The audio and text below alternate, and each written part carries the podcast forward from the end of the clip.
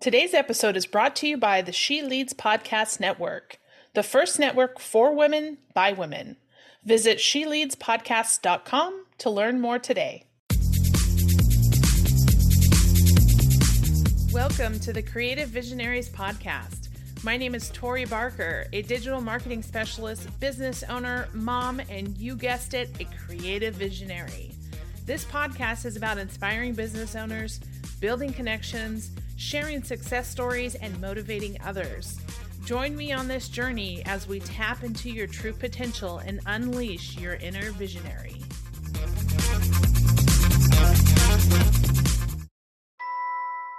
Hey there, podcasters. Are you looking to take your show to the next level? Let me introduce you to Podtask, the innovative platform that simplifies the podcasting process and equips you with the tools you need to succeed. With Podtask, you can say goodbye to the headache of managing multiple tasks and deadlines. This app provides a comprehensive systemization and task management platform that helps you streamline the podcasting process. And it doesn't just stop there. Podtask also offers AI based marketing tools to give your podcast a competitive edge. As a fellow podcaster, I know from experience how important it is to have a reliable and efficient tool like Podtask to keep you on track. It helped me save so much time in post production, which allows me to focus on what really matters creating great content for my listeners. So, if you want to take your podcast to the next level, be sure to check out Podtask. As a special offer to my listeners, you can sign up today and get started with their free forever plan by visiting creativevisionariespodcast.com forward slash podtask. Hi, everyone. Thank you so much for joining us again on the Creative Visionaries podcast. Today, I have the pleasure of introducing you to our guest, Aaron Shapiro. Aaron is a seasoned entrepreneur and marketing leader who is currently the CEO of Product and is on a mission to help businesses prepare for the future by adapting to new technologies, markets, and customer needs while also meeting the increasing demand of sustainable development. All right, so let's jump right in. So, Aaron, welcome to the show. Uh, tell us a little bit about who you are and uh, your company product. Uh, yeah, thanks for having me, Tori. It's great to be here. Uh, so, uh, so I'm a career-long uh, technology marketing person, for, for, for lack of a better word. I've spent my whole career kind of the intersection of those two things. Um, and I've through that done a bunch of startups. So my first company was called Silverpop, which was marketing automation software that we sold to IBM. After that, I started a digital agency called Huge, uh, which did large scale business transformation for clients. We had 1,500 employees with big companies like Nike, McDonald's, Google, Apple as clients, helping their marketing activities. And more recently, I started a new agency called Product, um, which is doing similar kind of work, but really tailored for this new AI world that we're in today. Yeah. So, is that the opportunity that you saw when you were getting ready to create this company was this this new technology the new market that's coming in and just filling that need and filling that void. Is that how this came about? Yeah AI was certainly a big part of it. So what happened was i sold huge right before the pandemic and left uh, the company as a result. Um, we sold it to interpublic which is one of the big agency holding companies. And after after that, I actually was away from the agency world for a few years and and did some different types of startups that I won't bore you with. Um, one of them was actually in insurance that's actually doing pretty well. And then after that, I was and then um, and then what happened was a few former colleagues from Huge and some clients started to reach out to me uh, just about a year ago, and it got me thinking about marketing and where the world is going. And and what occurred to me was that the world has changed a lot in the last few years, which we can talk about. But yeah. a lot of the kind of agencies and services that marketers were providing, agencies were providing to marketers hadn't really changed that much. So I thought it'd be an interesting time to start a new agency, and it kind of came together pretty quickly. And so we actually, uh, the company got off the ground over the last few months. You know, it's interesting when you talk about agencies and and not adapting to technology. It's almost well, it obviously is to their uh, dismay to not be innovative and, and stay up with the technology because if a company is going to continue with their tried and true quote unquote uh, methods um, they're not going to meet the audience or the market or the industry where they are. So talk about the rapid changes that you've seen in just probably even the last couple months and years uh, with technology and marketing.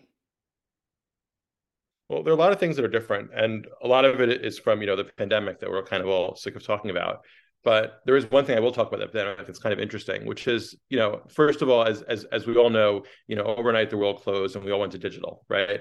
And so you had six years of digital adoption overnight, where we kind of realized the promise of what the internet was supposed to be. You know, those of us from the early days of the internet would always talk about, oh, you can get anything at your fingertips and you click a button and so forth. And then the pandemic happened and that really happened, right? We're all doing Zooms, everything else, right? It but what's interesting is that, to that right? Happened, that's right. It forced us. That's right. It basically forced all the digital adoption that that that we marketers have been preaching for years and years has to happen. Everyone was forced to do it. But what's interesting is that when the world opened back up, we reached saturation point, and internet usage actually declined over the last year. Um, where as we went out into the real world, people started using the internet less. And so for the first time in, you know, really since the beginning, you have a decline in internet usage. You have less marketing spend going on on the internet. Um, you have um, you have layoffs at a lot of the big companies. Stock prices are down. Once high flying companies like uh, like Peloton are kind of a vestige of, of what it used to be. So it's really this fascinating shift where for the first time the internet is is at saturation, and that forces marketers to think about stuff at the same in a very different way. But then just as this thing happened, you have this whole tectonic shift of ChatGPT and Midjourney and all of this AI coming out that really kind of changes the whole world again. And so it's yeah. at this interesting inflection point where just as everything is kind of fully saturated, you have the landscape changing once again. And that's the environment that we're in now. So it's a really interesting time to start to think about how marketing and technology comes together and what's consumer good behavior going to be like over the next few years, uh, just since it's changing so rapidly. Yeah. And do you think uh, you know, that? Oh, sorry. I was just going to say, I uh, know for us in the marketing industry, we're obviously aware of the AI and ChatGPT and all of the technologies, but do you do you find that consumers aren't necessarily up to speed on that type of stuff and and it's, you know, um, more focused towards the consumer behavior versus the tools that are used on the back end? Yeah, it's a really great question. Well, what is amazing is ChatGPT, ChatGPT, they claim at least have 100 million users which if that's true and it probably is you know that makes it by far the fastest growing application in history to get that level of volume. You're talking about 100 million people overnight from in a matter of weeks right? This thing launched in november. So yeah. it's pretty incredible. But when you but so far the biggest impact to your point has really been the behind the scenes where ai has really been until now a quiet revolution in marketing. You know if you think about think about media buying and planning for example which i which i love is the best example of this right? You know a certain number of years ago, you had the old school media buyers and planners, right? The people would decide, like with spreadsheets, oh, we're going to advertise this way, this way, and that way. This is how you're going to reach your customer. Nowadays, we don't even think about it, but the algorithms are all better, right? I mean, Google and Facebook and like Meta, TikTok, they're all better at finding our audience than any human could ever find those people online, right? And that that that's all AI, and that automation is happening everywhere. Mm-hmm. Uh, we're seeing a lot in customer experiences, right? Think about TikTok, the mo- now the most used app in the world, and the, the TikTok feed that I get is AI generated, and that's different than your TikTok feed, right? So everyone has a unique TikTok feed, and that's all AI generated. So it's it's out there around the world. What the change that happened in the last few months that's so that's so big was that for the first time you have what's called generative AI, which is AI is actually creating things, right? They're be able to create images, create essays, articles, and that really burst this quiet revolution into the mainstream where where everybody can start to see how big a shift AI has happened and is happening. And you fast forward, you know, this is like the first inning of a massive shift that's happening um, throughout technology and marketing. That's a pretty that's a pretty big deal. As a podcaster, you know that creating great content is only half the battle. That's where Remarkr comes in. Remarkr is a podcast branding, production, and marketing solution. Whether you're a seasoned podcaster or just starting out, Remarkr will help you grow your show and build your authority. So why wait? Head to creativevisionariespodcast.com slash remarkr. That's R-E-M-A-R-K-R, where you can book a demo and discover how Remarkr's full service approach can benefit you and your podcast. Yeah, for sure. You know, and, and I hear the buzz, you know, in my circles and, and with my other agency friends and stuff like that about, you know, this this fear. So there's so much fear that people have kind of expressed on, you know, is this AI technology going to take over my job? Is it going to do a better job than I can? And so it's interesting, you know, from a, a company perspective to think about, you know, and, and for my opinion, I don't I don't necessarily think that the technology is going to take over your job. I think it's only going to make your job easier and enhance the uh, the level of uh, content and you know whatever um, marketing that you do. So I'd love to hear your kind of opinion on that that fear and um, question that the industry's asking. Yeah, I mean, there's I would say there's certainly fear that you read about in the press, but for those people who are really using the technology hands-on, like like what we're doing within product, we think that it's one of the biggest creation tools that ever existed, where it's a phenomenal tool for creatives to produce better work. And I'll, I'll give you an example. You know, let's say that there's a few ways it's being used, but most basically, let's say that a creative wants to, they have an idea, oh, we should create a campaign for, you know, that has something silly like a frog jumping down the street, you know, holding a balloon, right? Well, in the old days, you'd have to kind of like, how would you make a photo of that? It'd be pretty tricky, right? You'd have to do all this photoshopping work and stuff like that and figure it out. Whereas maybe hire an illustrator. Now you could go into into these image generation tools like Midjourney and just type in the queries and tweak it and have that that image that you imagine in your head in a matter of seconds. So if you think about brainstorming, it's a real game changer for stuff like that. Uh, similarly, you have to produce SEO content. You know, it'll produce a great first draft for you, but it may not be factually accurate, so on and so forth. So you do have to make, you know, give it voice, personality, make it sure it's factually accurate. There's a lot of stuff you have to do, but as a first cut, it's an it's a phenomenal tool. So we see that this is really an empowering tool that helps people um, think of better ideas, get more ideas out faster. Uh, it certainly drops the cost of production way, way, way down. You know, you can imagine that that frog example. Imagine five or six years from now, where these these tools are good enough to create full videos, which is very early days right now. You can imagine a creative creates a full 30 second ad for you know for YouTube just by tweak giving directions to an algorithm and tweaking it right? And then it gets generated automatically. No more production and fast fancy video shoots. That that world is certainly coming. Yeah. but that but you think about from a creative standpoint that unlocks a lot of creative potential for creatives that didn't exist before because of the logistical barriers and cost of production. So we think that it's a very empowering tool and something that is going to end up uh, making marketing more effective at the end of the day and do you think, you know, there's obviously a range of uh, marketing companies out there, right? The the large scale companies, small uh, startups, um, kind of solopreneurs. Do you think that the AI technology is going to somehow bridge the gap between those agencies because they have this technology at their hands to, you know, produce higher quality content? Definitely, I definitely think it's going to bridge the gap, and it's you know there there's inherent conflict with all large agencies, which is that they're public, so they have a financial incentive to make the most money possible. Yet they bill hours at the end of the day, which means you have to, which means your incentive to spend more and more time on clients, even if they don't necessarily need the work.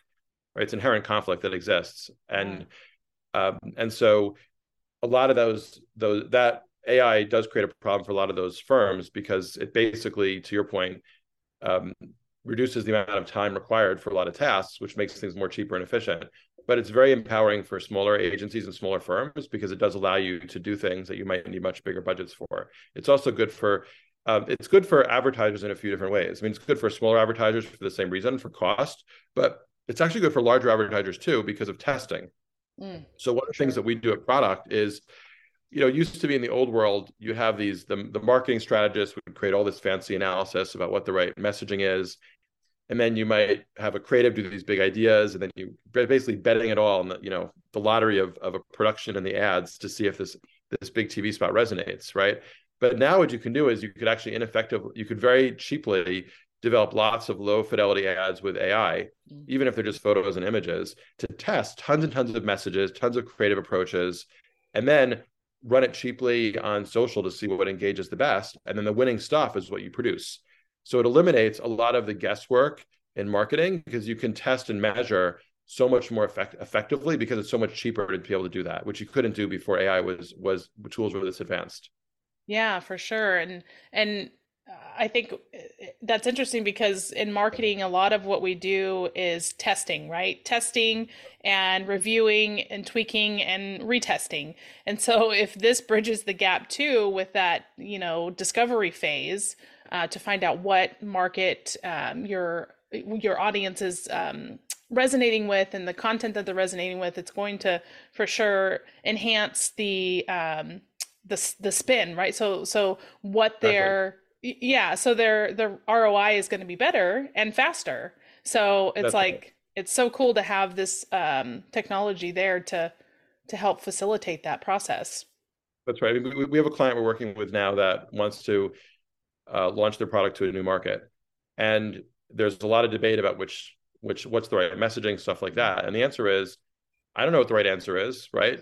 But I do know that I can generate 200 derivatives of messages and really cheaply in a week, and then we'll test to see what works, and then we'll know the answer, right? That's a lot better than having all the wonky strategists in the world figure out the perfect thing where they're, they're really just shooting in the dark. So it's a it's you know to your point about how much people don't realize how much data driven marketing is if they're not in the marketing world.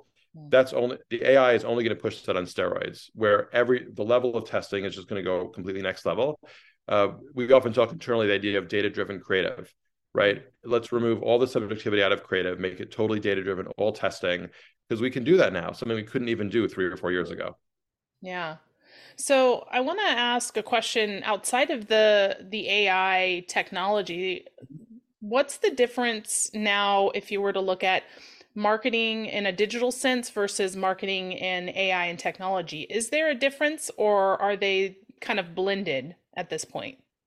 That's a really good question. I would say that today they're really completely blended, and the biggest the biggest change that's happened when you talk about this this saturation of of digital and decline of digital spend that's happened recently in the last year, is that a lot of the barriers have really gone away, and that's and and and I'll give you another example of that, which is we have another client where the most successful advertising that running is on radio right now. And you wouldn't have thought, oh, how could old school radio work? Well, actually, well, you probably know doing podcasts, radio can work pretty well, right? But old school radio, like a lot of people are still driving around listening to the radio. And there was such a shift to digital that a lot of radio has actually gotten pretty cheap in terms of efficacy. So there it's it really is is a disservice to marketers to think about things as digital and not digital. It's just everything is technology driven, everything is driven by AI, and there are lots of different channels. And some of them might have been legacy channels like print or radio, and some of them might yeah. be more modern you know technologies but modern channels like you know the internet but it's really all the same thing. It's just yeah. where are people seeing your message and how do you efficiently get it there? And how to use technology and ai to to test and optimize and measure no matter what channel you're using? Uh, direct mail too is the same story. We're we're doing direct mail for for a client right now right? You'd never think oh how could a how could digital technology do to direct mail? Well similar story which is in some in some niches and markets direct mail actually does really well so yeah. it's really about being very agnostic and not having a bias about about digital. Yeah, and you know, you bring up a good point about the the traditional type of marketing, right? Like print or radio. And what I see now is leveraging technology and the digital aspect to track those traditional marketing methods. Because in the past it was like you send out a postcard you don't know who gets it you don't know if anybody even read it. So now it's it's like little things that we can do with qr codes or specific phone numbers or specific you know urls and domains to track you know if somebody's visiting it based on this campaign that you're doing. So it's thinking ahead and working smarter and and leveraging the the tools and resources that we have not necessarily all digital, but you know what meets our clients where they are. Yep, completely agree. And a similar thing goes with with distribution, right? You have a lot of you know, there's all this hubbub around around e-commerce and you know uh, Instacart and Uber and all these kind of things. And yes, those were all really transformative. But we've seen that that world is in saturation, which means that roughly 15% of all products we buy, plus or minus, are bought online. Everything else is still bought in a store, right? And that's okay. And but the it means that for many many types of products, the strategy is still drive to retail.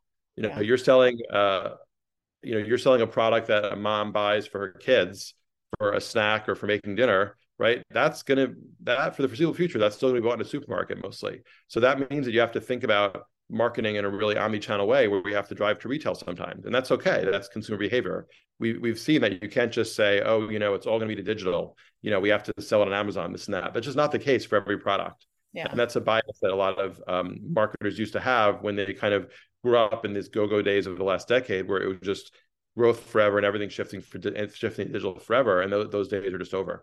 Yeah. Well, let me ask you a question, just kind of wrap things up, and and the question would be, what advice would you give business owners who might not necessarily have a marketing person or a marketing firm or agency that they work with, what are some ad- advice or tools that you could give them to kind of project uh, their growth a little bit better in the marketing aspect?